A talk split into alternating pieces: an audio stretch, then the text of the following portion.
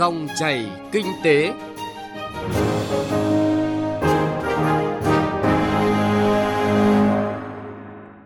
Các biên tập viên Thành Trung và Thu Trang rất vui được gặp lại quý vị và các bạn trong dòng chảy kinh tế trên kênh Thời sự VOV1 Đài Tiếng nói Việt Nam. Chương trình hôm nay thứ ba ngày mùng 2 tháng 2 có những nội dung chính sau đây. Nhà đầu tư nên thận trọng khi đầu tư trái phiếu doanh nghiệp. Phỏng vấn ông Võ Quang Lâm, Phó Tổng Giám đốc Tập đoàn Điện lực Việt Nam về công tác đảm bảo điện gắn với phát triển bền vững, góp phần đảm bảo an ninh năng lượng quốc gia. Trong chuyên mục chuyện thị trường, phóng viên Đài Tiếng nói Việt Nam phản ánh nội dung bình ổn hàng hóa Tết trong bối cảnh phòng chống dịch Covid-19. Trước hết là một số thông tin kinh tế đáng chú ý. Ngân hàng Nhà nước Việt Nam vừa có văn bản đề nghị các đơn vị trực thuộc, các tổ chức tín dụng, chi nhánh ngân hàng nước ngoài, công ty cổ phần thanh toán quốc gia Việt Nam thực hiện tốt các nhiệm vụ được giao, đảm bảo an toàn hoạt động ngân hàng trong dịp Tết Nguyên đán Tân Sửu 2021. Ngân hàng Nhà nước yêu cầu Cục Phát hành và Kho quỹ chủ động theo dõi, nắm bắt tình hình, tập trung chỉ đạo tổ chức tốt công tác điều hòa, cung ứng tiền mặt, đáp ứng đủ nhu cầu tiền mặt cho nền kinh tế, cả về giá trị và cơ cấu mệnh giá. Bộ Tài chính đang dự thảo luật kinh doanh bảo hiểm sửa đổi nhằm khắc phục những bất cập của cơ chế chính sách hiện tại và bảo đảm thực hiện các nghĩa vụ cam kết quốc tế của Việt Nam. Hiện nay một số quy định của luật kinh doanh bảo hiểm hiện hành không còn thống nhất đồng bộ với quy định mới được sửa đổi bổ sung tại Bộ luật dân sự, dẫn đến khó khăn trong thực hiện. Thiếu Theo số liệu mới công bố của Tổng cục Thống kê, hoạt động xuất nhập khẩu hàng hóa tháng 1 năm 2021 đạt mức tăng cao so với cùng kỳ năm 2020. Ước tính tháng 1 năm 2021, Việt Nam xuất siêu 1,3 tỷ đô la Mỹ, trong đó khu vực có vốn đầu tư nước ngoài, kể cả dầu thô, xuất siêu 3,1 tỷ đô la Mỹ. Còn theo thông tin mới cập nhật thì sản xuất công nghiệp của nước ta tiếp tục khởi sắc. Chỉ số sản xuất công nghiệp tháng 1 năm nay ước tính tăng cao 22,2% so với cùng kỳ 2020. Thời điểm này đã đến gần Tết Nguyên đán nhưng sức mua mặt hàng bưởi đang khá chậm trong khi sản lượng đưa ra thị trường lại khá lớn. Theo các nhà vườn tại các tỉnh Bến Tre, Tiền Giang, Bình Dương, Đồng Nai, giá bưởi năm nay thấp hơn Tết năm ngoái khoảng 25 đến 30%. Sở Lao động Thương binh và Xã hội Thành phố Hồ Chí Minh cho biết trong năm 2020, các thành phần kinh tế hoạt động trên địa bàn đã thu hút 307.000 lượt lao động. Theo dự báo, thị trường lao động sau Tết cần khoảng 30.000 chỗ làm việc. Nhu cầu tuyển dụng lao động lành nghề có xu hướng tăng trong các ngành như ngành công nghệ thông tin, điện, điện tử, chế biến thực phẩm, xây dựng, vận tải, kho bãi.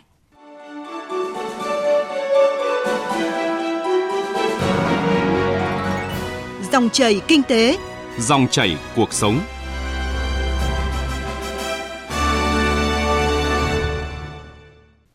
Quý vị và các bạn thân mến, năm 2020 vừa qua, dịch COVID-19 đã tác động tiêu cực đến nhiều lĩnh vực kinh tế, trong đó có lĩnh vực bất động sản. Tuy nhiên, theo đánh giá của Bộ Xây dựng, mặc dù còn nhiều khó khăn,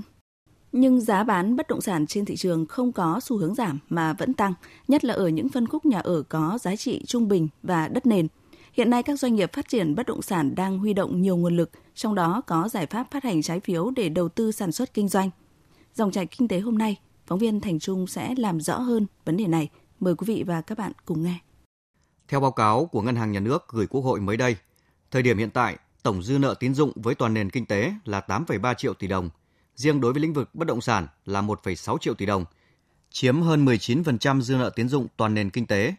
Trong đó, dư nợ tiến dụng phục vụ nhu cầu về nhà ở chiếm tỷ trọng khoảng 62,43% dư nợ tiến dụng bất động sản. Hiện nay nhiều nhà đầu tư vẫn lựa chọn bất động sản làm kênh trú ẩn, bởi đầu tư vào nhà đất thời điểm này có cơ hội mua được sản phẩm tốt do giá bất động sản có xu hướng trở lại giá trị thực. Theo dự báo của các chuyên gia, nếu dịch bệnh COVID-19 được kiểm soát tốt, thị trường bất động sản nước ta sẽ phục hồi vào nửa cuối năm 2021. Trong đó phân khúc bất động sản du lịch nghỉ dưỡng, bất động sản công nghiệp sẽ có tốc độ phục hồi nhanh hơn cả. Lý giải về việc giá bất động sản không ngừng tăng lên trong thời gian qua, ông Hà Quang Hưng, Phó Cục trưởng Cục Quản lý Nhà và Thị trường Bất động sản Bộ Xây dựng cho biết. Chúng ta biết là giá nhà thì phụ thuộc vào cái cân đối cung cầu. Thì trong thời gian vừa qua thì cơ bản là cái nguồn cung đối với cả thị trường trong cái thời gian vừa qua là không được như cái thời gian trước thế cho nên là giá nhà thì vẫn có cái xu hướng tăng ở đây chúng tôi có cái con số uh, cụ thể là như này căn hộ nhà ở cao cấp thì tăng khoảng 0,5% căn hộ nhà ở trung cấp tăng khoảng 2 đến 3% và đất nền tăng từ 3 đến 5% và cá biệt có trường hợp tăng đến 10% giá nhà ở thành phố Hồ Chí Minh thì có cái tỷ lệ tăng cao hơn thành phố Hà Nội. Trong năm 2020 vừa qua, các tổ chức tín dụng và doanh nghiệp bất động sản là hai nhóm phát hành trái phiếu nhiều nhất. Nhiều doanh nghiệp bất động sản có những đợt phát hành trái phiếu lớn như là Novaland, Hưng Lộc Phát, Phát Đạt, BCG Land, huy động đến hàng trăm tỷ đồng trái phiếu kỳ hạn 1 đến 5 năm. Cùng với hiện tượng các doanh nghiệp bất động sản, các tổ chức tín dụng gia tăng huy động nguồn vốn thông qua phát hành trái phiếu là xu hướng các nhà đầu tư cá nhân tăng mua trái phiếu doanh nghiệp. Với mức tăng trưởng của Việt Nam khả quan trong năm 2020, các chuyên gia kinh tế cho rằng đây là thời điểm để các doanh nghiệp bất động sản có thể phát triển một cách thuận lợi, nhất là ở những khu vực thị trường mới nổi. Ông Nguyễn Thiên Quân, Tổng Giám đốc Công ty Cổ phần Phát triển Nhà Đông Nam Bộ cho biết. Chính phủ cũng đã có những cái chỉ đạo cho ngân hàng nhà nước, bắt đầu mở ra những cái room dành riêng cho cái mạng bất động sản. Thì tôi nghĩ rằng là trong thời gian sắp tới thì à, các doanh nghiệp bất động sản cũng sẽ có rất là nhiều nguồn vốn để phát triển được dự án bất động sản. Ví dụ như có nguồn vốn tài trợ từ ngân hàng à, và ngân hàng nhà nước là cũng cho phép các ngân hàng họ được hỗ trợ vốn của, cho các chủ đầu tư À, với à, một cái mục đích à, là phát triển kinh doanh. Theo Bộ Tài chính, hiện nay các doanh nghiệp vẫn chủ yếu phát hành trái phiếu theo phương thức riêng lẻ. Một số doanh nghiệp phát hành và nhà đầu tư khi tham gia huy động vốn trên thị trường còn thiếu chuyên nghiệp. Việc nhà đầu tư cá nhân vốn hạn chế về khả năng tiếp cận thông tin cũng như khả năng phân tích tài chính của doanh nghiệp, tăng mua trái phiếu doanh nghiệp tiềm ẩn không ít rủi ro. Vì vậy, nhà đầu tư cá nhân nên thận trọng khi quyết định đầu tư vào trái phiếu doanh nghiệp, nhất là lĩnh vực bất động sản. Ông Nguyễn Quốc Anh, Phó Tổng Giám đốc kênh thông tin bất động sản.com.vn cho rằng Thế rõ ràng nhìn vào dòng tiền, nhìn vào các cái dự án, nhìn vào khả năng ờ, bán hàng thì vẫn chúng ta sẽ ra được cái gọi là đáp số rằng là chúng ta có nên đầu tư hay không đầu tư. Thì lời khuyên tôi dành các nhà đầu tư rằng là nếu xác định trái phiếu thì chúng ta cũng không không nên khác gì so với việc đầu tư cổ phiếu. Họ đã triển khai những dự án nào, tính pháp lý ra sao, uy tín như thế nào, khách hàng phản hồi ra sao, liệu có những cái rủi ro mặt pháp lý nào hay không thì điều đó nó sẽ khiến cho việc chúng ta quyết định là có nên đầu tư hay không nên đầu tư cái yếu tố quan trọng nhất là quyết định là chúng ta sẽ phải theo sát doanh nghiệp và hiểu rõ doanh nghiệp trước khi ra quyết định. Nghị định số 81/2020 có hiệu lực từ ngày 1 tháng 9 năm 2020 bắt buộc doanh nghiệp phát hành trái phiếu phải cách nhau tối thiểu 6 tháng, tương ứng mỗi doanh nghiệp chỉ có thể phát hành 1 đến 2 đợt mỗi năm. Dù doanh nghiệp có thể tách nhiều lần phát hành trong mỗi đợt, nhưng quy định mới cũng yêu cầu mỗi đợt phát hành phải hoàn thành trong thời hạn 90 ngày kể từ ngày công bố thông tin. Nghị định 81/2020 được kỳ vọng sẽ góp phần bảo vệ nhà đầu tư khi tham gia mua trái phiếu doanh nghiệp, đồng thời loại bỏ doanh nghiệp làm ăn theo kiểu chộp giật, thiếu chuyên nghiệp, làm méo mó thị trường. Tuy nhiên, các chuyên gia khuyến cáo nhà đầu tư cần cẩn trọng, tìm hiểu kỹ thông tin và nhận diện được rủi ro khi tham gia vào thị trường này.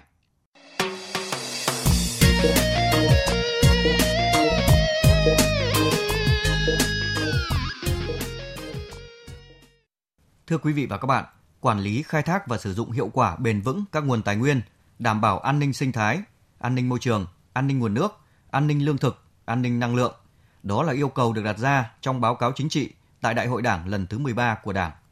Về công tác đảm bảo điện gắn với phát triển bền vững, góp phần đảm bảo an ninh năng lượng quốc gia, phóng viên Nguyên Long đã có cuộc phỏng vấn ông Võ Quang Lâm, Phó Tổng Giám đốc Tập đoàn Điện lực Việt Nam EVN. Mời quý vị và các bạn cùng nghe.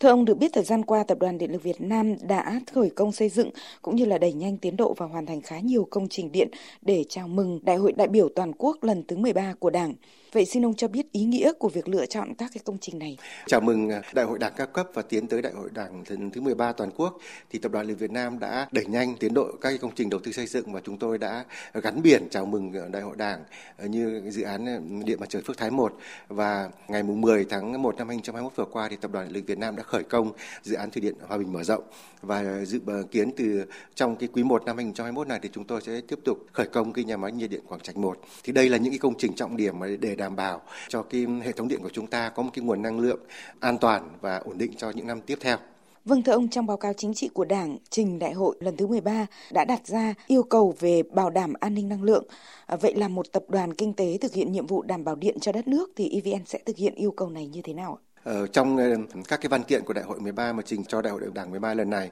thì cái lĩnh vực về đảm bảo an ninh năng lượng là một trong các cái lĩnh vực mà được các văn kiện của đại hội đảng rất là nhấn mạnh. Và chúng tôi cũng đã rất là nghiên cứu kỹ các cái dự thảo này, đã có những cái ý kiến đóng góp để bổ sung ờ, làm rõ thêm, sâu sắc thêm những cái nội dung trong dự thảo. Và tại phiên khai mạc thì đồng chí tổng bí thư chủ tịch nước đã trình bày cái báo cáo chính trị tại đại hội đảng thì trong báo cáo chính trị được trình bày tại đại hội đảng này thì đã được rất nhấn mạnh cái vấn đề đảm bảo an ninh năng lượng quốc gia. Đây là một trong những nhiệm vụ trọng yếu của ngành điện lực Việt Nam, trong đó có tập đoàn điện lực Việt Nam. Thì để đảm bảo cái nhiệm vụ ờ, an ninh năng lượng cho ờ, quốc gia trong cái giai đoạn từ năm 2021 đến năm 2025, có xét đến năm 2030 thì tập đoàn điện lực Việt Nam thì đã có xây dựng một cái kế hoạch để triển khai các cái công việc đảm bảo phát triển nguồn điện lưới điện, đặc biệt là lưới điện đồng bộ với các cái dự án nguồn điện của các cái chủ đầu tư bên ngoài của EVN trong thời gian sắp tới. Vâng, báo cáo chính trị của Đảng cũng nhấn mạnh cái việc là phải giải quyết hài hòa mối quan hệ giữa phát triển kinh tế với bảo vệ môi trường cũng như là thực hiện các cái giải pháp thông minh để thích ứng với biến đổi khí hậu trong các cái lĩnh vực của nền kinh tế. Vậy Tập đoàn Điện lực Việt Nam EVN thực hiện các cái nhiệm vụ này như thế nào trong thời gian tới, đặc biệt là trong cái việc phát triển các cái nguồn điện từ năng lượng tái tạo cũng như ứng dụng những cái thành tựu của của cách mạng công nghiệp lần thứ tư thưa ông? Ở trong cái giai đoạn 2016-2020 vừa qua thì Tập đoàn Điện lực Việt Nam đã hoàn thành xuất sắc cái nhiệm vụ cung ứng đủ điện cho phát triển kinh tế xã hội của đất nước và đời sống của nhân dân. Thì trong 5 năm vừa qua thì cái tốc độ tăng trưởng điện thương phẩm hàng năm vào khoảng 8,6% và nếu mà chúng ta so sánh cái điện thương phẩm tính theo đầu người của năm 2015 với năm 2020 thì cái điện thương phẩm ờ, tính theo đầu người của đã tăng 1,51 lần. Thì ờ, trong cái giai đoạn ờ, 2021-2025 và có ờ, xét đến năm 2030 thì chúng tôi đánh giá rằng kinh tế xã hội của chúng ta tiếp tục phát triển với tốc độ cao. Chính vì vậy, cái việc đáp ứng đủ điện cho phát triển kinh tế xã hội của đất nước và đời sống nhân dân cũng là một cái nhiệm vụ chủ chốt, quan trọng nhất của tập đoàn điện Việt Nam bởi vì năng lượng là cái hạ tầng cốt yếu của từng quốc gia và để đảm bảo được cái nhu cầu tăng trưởng thì điện phải đi trước một bước và tiếp tục phải đảm bảo cái nhu cầu tăng trưởng cao thì trong cái giai đoạn từ năm 2017 đến năm 2020 thì ờ, cái chiến lược phát triển năng lượng tái tạo của chính phủ đã đạt được những kết quả rất là đáng khích lệ. Cho đến nay thì công suất lắp đặt của các cái phần năng lượng tái tạo trong tổng cái công suất lắp đặt của hệ thống điện quốc gia của chúng ta đã gần chiếm 30%. Ờ, về công suất lắp đặt và đã mang lại khoảng 11% điện thương phẩm cho đất nước. Và cái giai đoạn vừa qua cũng là một cái thời kỳ tập đoàn điện lực Việt Nam ờ, đi đầu và quyết liệt trong cái việc công khai, minh bạch và tạo điều kiện tối đa để các chủ đầu tư là người dân và doanh nghiệp phát triển cái năng lượng tái tạo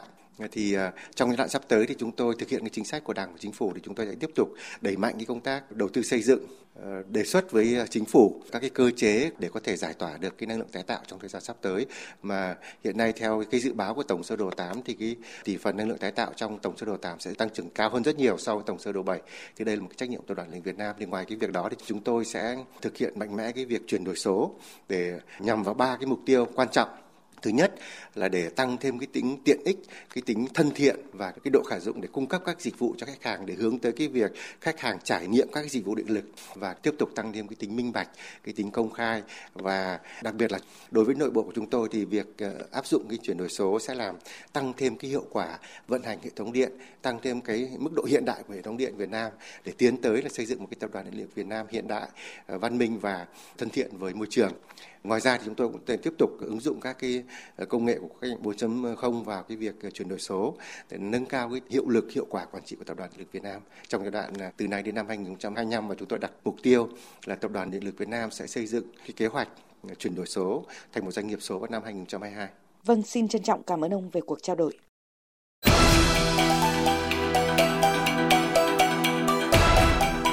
Chuyện thị trường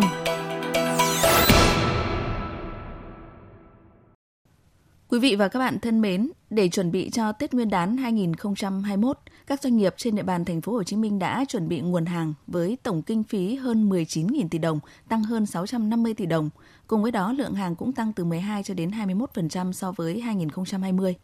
Trong bối cảnh thành phố đang phòng chống dịch COVID-19 và khắc phục hậu quả kinh tế do dịch bệnh gây ra, chương trình bình ổn giá năm nay càng thêm ý nghĩa. Bài viết của phóng viên Việt Hùng, thường trú thành phố Hồ Chí Minh. Những ngày cận Tết này, chị Đặng Phương Thảo, công nhân xí nghiệp may tại huyện Củ Chi, thành phố Hồ Chí Minh, suy nghĩ nhiều hơn cho việc chi tiêu đón Tết, phải cân đối vì thu nhập cả nhà đang giảm do ảnh hưởng của dịch bệnh COVID-19. Hiện nay các cửa hàng bách hóa siêu thị mini có mặt ở nhiều nơi, giá cả cũng không có nhiều biến động. Tuy nhiên, chị cũng cân nhắc lựa chọn giữa các thương hiệu vì giá của các mặt hàng như mì gói, tương, nước mắm có tăng nhẹ so với thời điểm năm trước. Chị Thảo nói. Nó nó nhích lên khoảng ờ, vài ngàn à, đối với người lao động mà thấp đó, thu nhập thấp đó, thì họ sẽ à, không không mua sắm Tết như mọi năm tại vì năm nay là dịch. Đại diện hệ thống siêu thị Bách Hóa Xanh tại huyện Củ Chi, Hóc Môn cho biết lượng người đi mua sắm cuối năm đang tăng lên. Nhiều công ty đặt mua quà Tết tặng cho nhân viên nên những ngày này sức mua cũng tăng từ 30 đến 50% so với ngày thường. Các siêu thị như Co-op Satra, Vinmart cũng ghi nhận sức mua tăng. Một số các doanh nghiệp sản xuất cho biết trong mùa Tết, sức mua phụ thuộc lớn ở thu nhập cuối năm và thưởng Tết của người lao động. Cho nên để kích cầu, nhiều doanh nghiệp thực phẩm, hàng tiêu dùng đã chủ động giảm giá để cùng người dân vượt qua khó khăn vì giảm thu nhập. Ông Trương Chí Thiện, Tổng Giám đốc Công ty Vĩnh Thành Đạt, chuyên về trứng gia cầm, nói. Chúng tôi sẽ cố gắng lo cung cấp ra thị trường một cái nguồn hàng trứng gia cầm rất là dồi dào, đầy đủ và điều đặc biệt chúng tôi cũng đã cam kết với thành phố là hai tháng cao điểm Tết, trước Tết một tháng và sau Tết một tháng chúng tôi không tăng giá. Hai ngày giáp Tết cuối cùng chúng tôi sẽ giảm giá để phục vụ cho những cái người mà họ có thu nhập thấp, những người lãnh lương hưởng trễ. Thấu hiểu tâm lý lo lắng của người dân để tránh xảy ra xuất hàng tăng giá, nhiều doanh nghiệp cũng đã đẩy mạnh việc cung ứng sản phẩm có thời điểm lên tới 150% đến 200% so với các tháng trước Tết. Nhóm sản phẩm bánh kẹo tại siêu thị và chợ truyền thống năm nay đa dạng về chủng loại và mẫu mã, nên khách hàng có thêm nhiều lựa chọn về mức giá. Ông Nguyễn Quốc Hoàng, Tổng Giám đốc Công ty Cổ phần BBK chia sẻ, mặc dù tình hình kinh tế chung vẫn gặp nhiều khó khăn, nhưng phía công ty vẫn lập kế hoạch để cung ứng ra thị trường 3.000 tấn sản phẩm và không tăng giá thì BBK đưa ra chính sách là giữ bình ổn giá. Đa số các mặt hàng đều có cái mức giá gần như là tương đương hoàn toàn với năm 2020. Thông tin từ hệ thống siêu thị của Opmark, năm nay doanh nghiệp này dành ra 5.000 tỷ đồng cho chương trình bình ổn thị trường với 9 nhóm ngành hàng chính gồm gạo, đường, dầu ăn, thịt heo, thịt gia cầm, trứng gia cầm, thực phẩm chế biến, rau củ quả, thủy hải sản. Còn lại dành cho các mặt hàng thực phẩm, phi thực phẩm khác và các loại đặc sản Tết – Siêu thị cũng chủ động tăng số lượng các chuyến xe bán hàng lưu động hỗ trợ người dân, công nhân tại các huyện ngoại thành như Cần Giờ, Củ Chi, Hóc Môn, các khu công nghiệp. Ông Nguyễn Vũ Toàn, Phó Tổng Giám đốc Sài Gòn Co-op cho biết. Với 200 cái chuyến hàng bán lưu động đến các vùng sâu, vùng xa, đến các khu công nghiệp, khu chế xuất,